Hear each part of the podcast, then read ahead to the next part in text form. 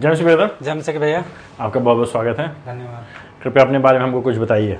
मेरा नाम प्रेम प्रकाश है। मैं पिछले कुछ समय से परमेश्वर के वचन का बाइबल का अध्ययन कर रहा हूँ।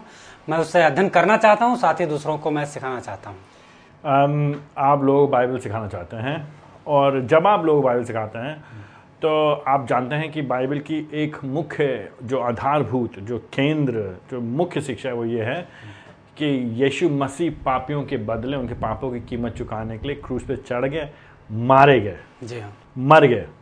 उनकी मौत हो गई। बिल्कुल सही। उनकी मृत्यु हो गई। जी।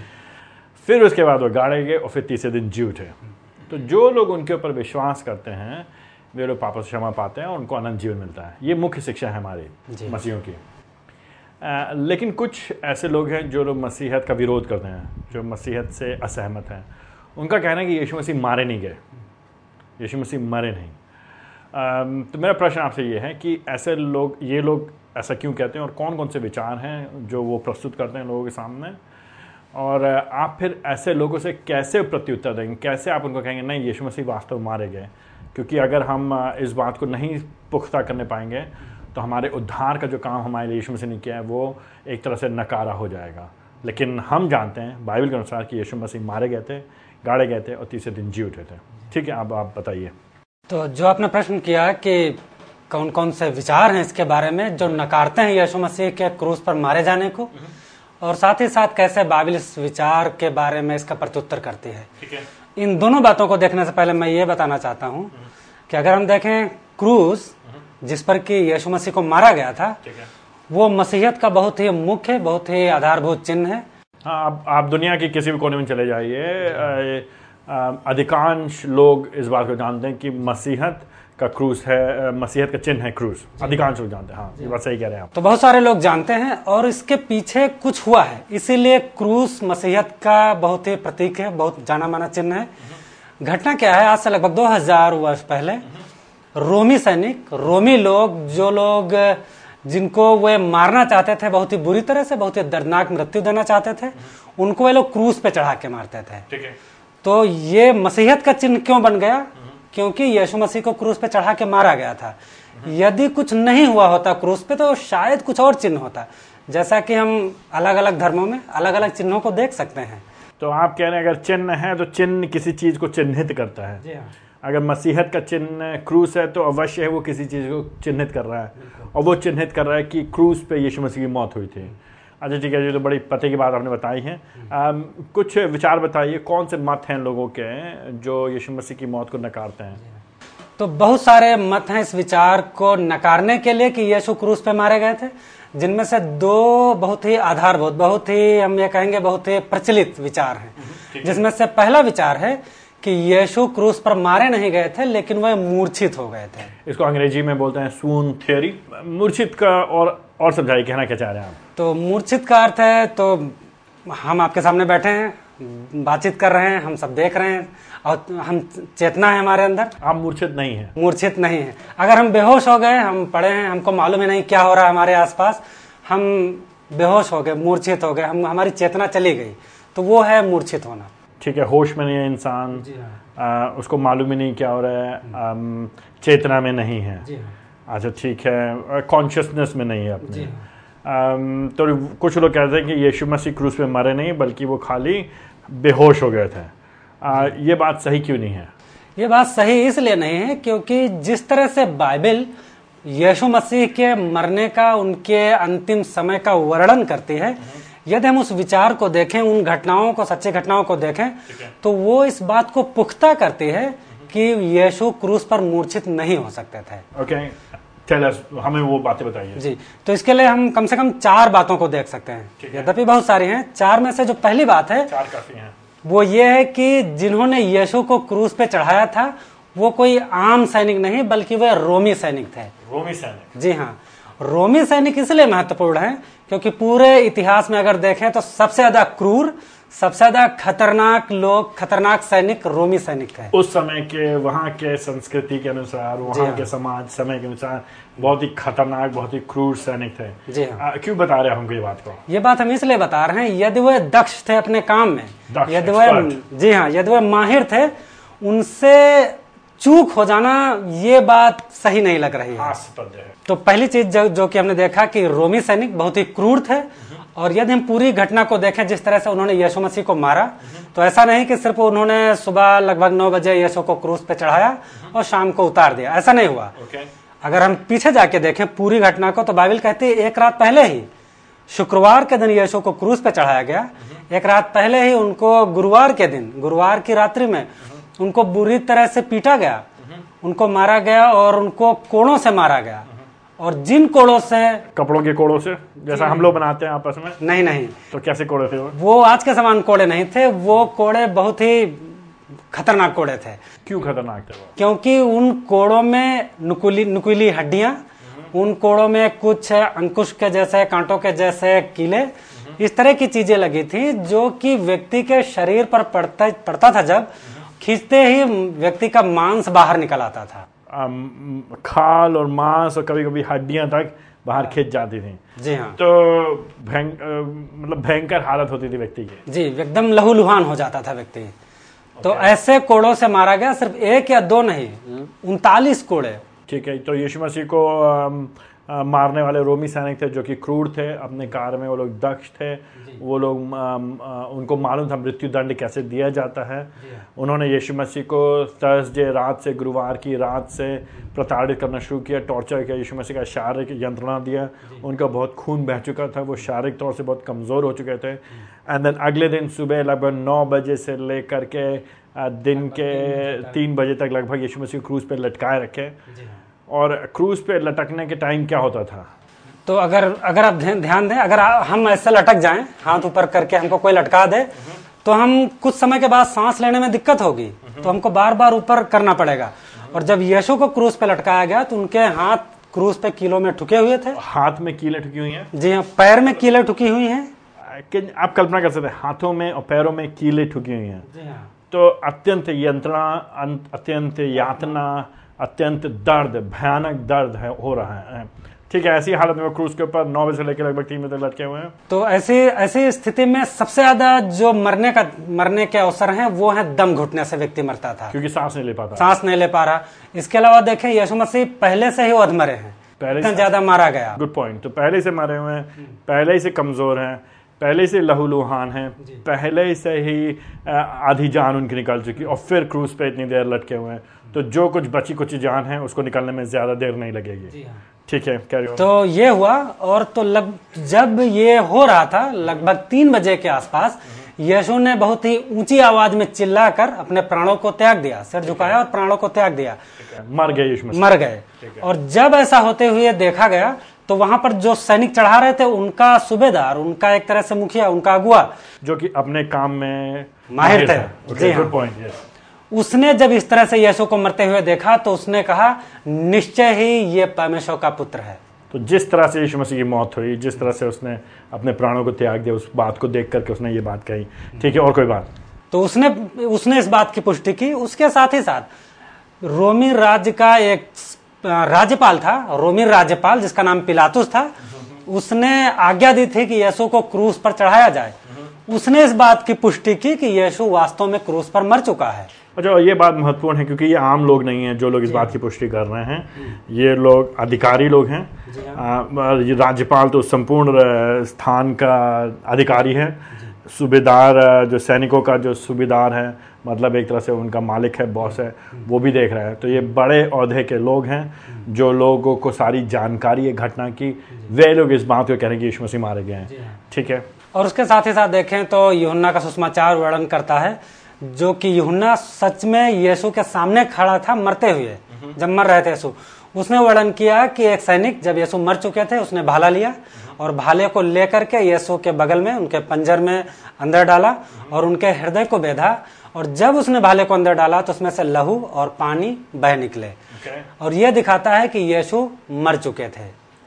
तो अगर कोई शक है अगर कोई र- बची कुची कोई कुछ भी कसर बाकी रह गई है कुछ भी जान बाकी है तो वो आखिरी भाले ने सब खत्म कर दिया। कर दिया। तो और ये बात जानबूझ के वर्णन किया गया है सुसमाचारों में बताने के लिए कि यीशु मसीह वास्तव में आ, उनकी मौत हो गई। जी हाँ। ठीक है बहुत बहुत धन्यवाद। कोई और बात हमको आप बताना चाहेंगे कि और कौन से विचार हैं जो लोग तो कि यीशु मसीह ये बात जो हम कह रहे कर रहे हैं वो ये कर रहे हैं कि यीशु मसीह मूर्छित नहीं हुए बेहोश नहीं हुए लेकिन वास्तव मारे गए इसके अलावा कोई और विचार जो लोग रखते हैं नकारने के लिए यीशु मसीह की मौत को? जी हाँ इसके अलावा एक और विचार लोग रखते हैं वो कहते हैं कि यीशु के बदले में उनकी जगह पर उनका कोई हम शक्ल क्रूस पे चढ़ाया गया अंग्रेज़ी में इसको इम्पोस्टर थ्योरी बोलते हैं। बिल्कुल आपने सही कहा। थैंक यू कोई तो कोई बेसिकली उनकी जगह पर उनके बदले में उनके जैसा चढ़ गया। जी हाँ। धोखा देने के लिए। आ, लोग तो इसी तरह से सोचते हैं। सोचते हैं कि यीशु नहीं कोई और था। ये बड़ी हास्पद बात है। कोई क्यों करके यीशु मसीह की जगह लेगा? वो भी क्रूज पे मरने के लिए। कोई कोई बड़ी बात नहीं कोई सम्मान की बात नहीं हो रही वहाँ पे। हाँ कोई स्वागत नहीं हो रहा वहाँ पे। हाँ। क्रूज पे लटकाया जा रहा है, मारा जा रहा है, निंदित किया जा रहा है। तो अच्छा ये जो थियोरी है, ये जो विचारधारा है, जिसमें यीशु मसीह के बदले कोई और चढ़ गया, उनकी जगह पे मारा गया, ये ये बात क्यों नहीं दम रखती है? इसमें ये क्यों हास्यपद है ये बात? ये इसलिए हास्यप्रद है क्योंकि यीशु मसीह कोई आम व्यक्ति नहीं थे कि जिनको कोई जानता नहीं था।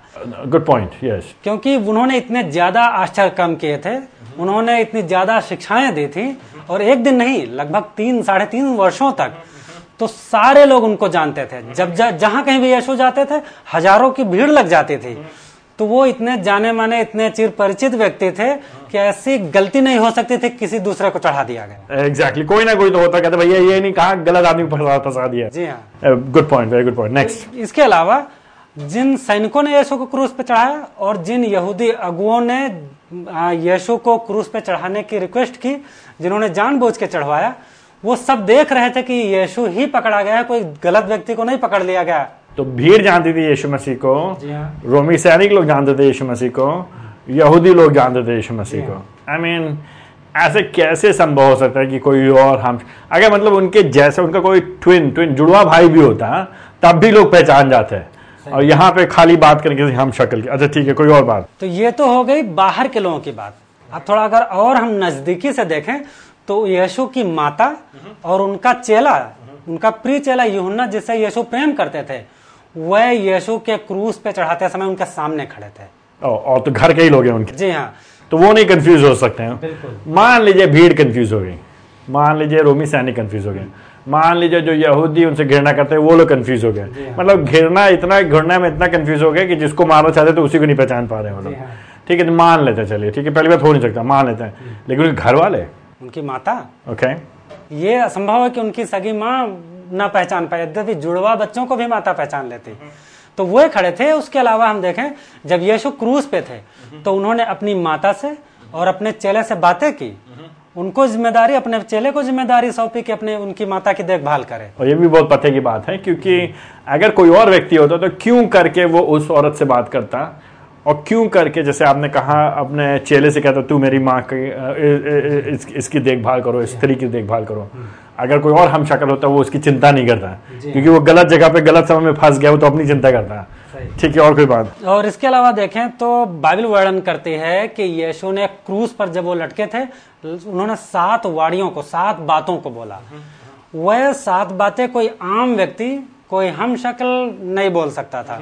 क्यों नहीं बोल सकता था? क्योंकि यीशु ने, यीशु के आसपास दो डाकू लटकाए गए थे। एक डाकू ने विश्वास किया तो उस डाकू से यीशु ने कहा, तू आज ही मेरे साथ स्वर्गलोक में होगा। कोई हम शक्ल, उसको खुद ही शायद निश्चय नहीं होता कि वो कहाँ जा रहा है मरने के बाद तो दूसरे को क्या आश्वासन देता? ये बात बिल्कुल सही कही। आपने जो बातें कही हैं, बहुत ही पते की बातें कही हैं, बहुत ही दमदार बातें कही हैं, और हम आपको बहुत धन्यवाद देते हैं। इन बातों के अलावा, जो कि ये बातें स्पष्ट कर देती हैं कि ये जो दो विचार हैं जो मोटे मोटे विचार हैं, ये जो मत हैं, ये इनमें कोई भी सच्चाई नहीं है, कोई सत्यता नहीं है। इसके अलावा आप हमें कुछ बात बताना चाहेंगे बाइबल में से जो हमको पुनः इस बात को ज़ोर दिलाती हैं स्मरण दिलाते हैं, निश्चय दिलाते हैं कि सच में यीशु मसीह हमारे पापों के खातिर क्रूज पे मारे गए थे। तो अगर हम बाइबल से कुछ और बातों को देखें तो बाइबल वर्णन करती है, यीशु मसीह के बारह चेले थे, और उसके अलावा और बहुत सारे उनके अनुयायी थे। बाइबल कहते हैं कि उन्होंने इस सत्य की गवाही देने के लिए कि यीशु क्रूस पर मारा गया। उस क्रूस पर मारे गए यीशु पर विश्वास करने के द्वारा हमें उद्धार मिलता है। इस बात का प्रचार सबसे पहले उन्होंने यरूशलेम में उन्हीं लोगों के बीच में किया जिन्होंने क्रूस पे चढ़वाया था। अगर ये झूठ होता तो शायद उनके सामने वह लोग ये झूठा प्रचार नहीं करते। तो ये ये दिखाता है कि यह सत्य था और किसी ने उनका विरोध नहीं किया जब वो लोग इस बात का प्रचार कर रहे थे। आ, इस बात का नहीं विरोध किया कि यीशु मसीह मारे गए। जी हाँ। दूसरी बातों का ज़रूर विरोध किया लेकिन वो ये नहीं कह पाए नहीं नहीं जब वो कह रहे यीशु मसीह मारा गया तो उनको मालूम था यीशु मसीह मारा गया ठीक है थैंक यू वेरी मच और कोई बात? उन्हीं लोगों के बाद बीच में उन्होंने प्रचार किया। दूसरा इस सत्य के लिए उन्होंने अपने प्राणों को दे दिया।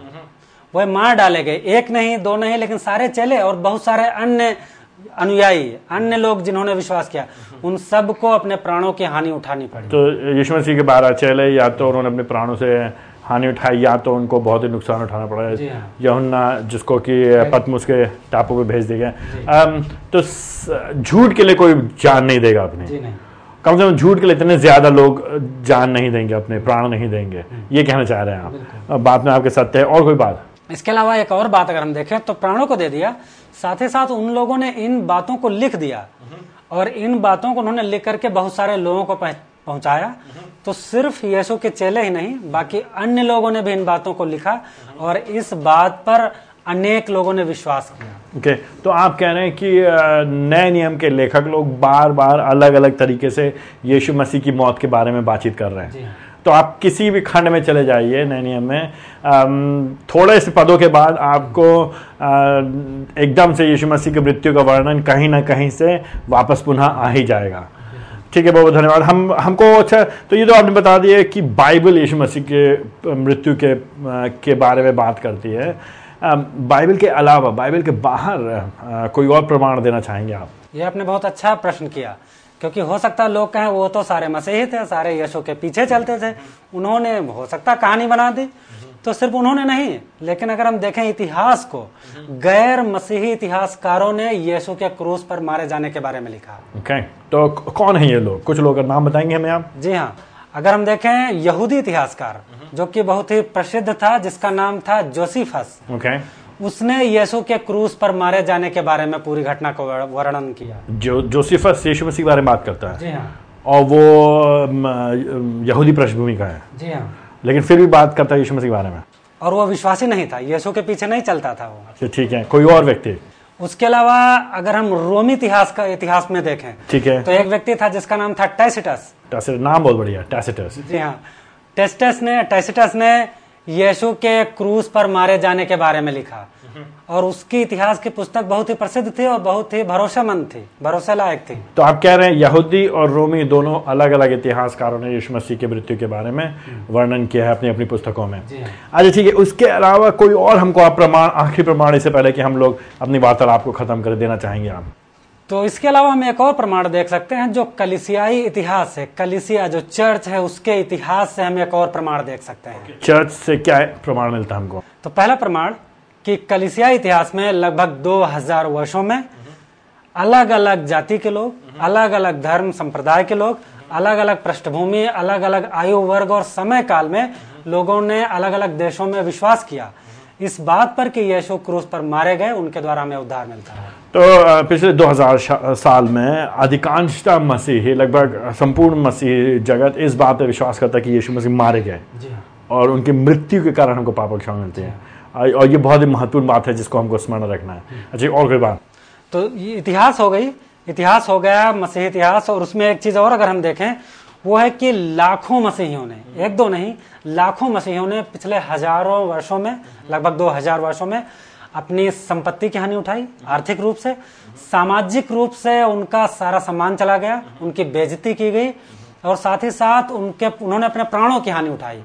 यदि ये बात झूठी होती कि यीशु क्रूस पर नहीं मारे गए तो एक व्यक्ति क्या लाखों लोग कैसे इस बात के लिए अपने प्राण देते हैं? और ये बात उस बात से बहुत मिलती जुलती है जिसमें शिष्यों ने सत्य को जानने के बाद, सत्य के लिए जान देने के लिए तैयार हो गए। वैसे ही मसीह लोग सत्य को जानने के बाद इस सत्य के लिए प्राण देने तैयार हैं।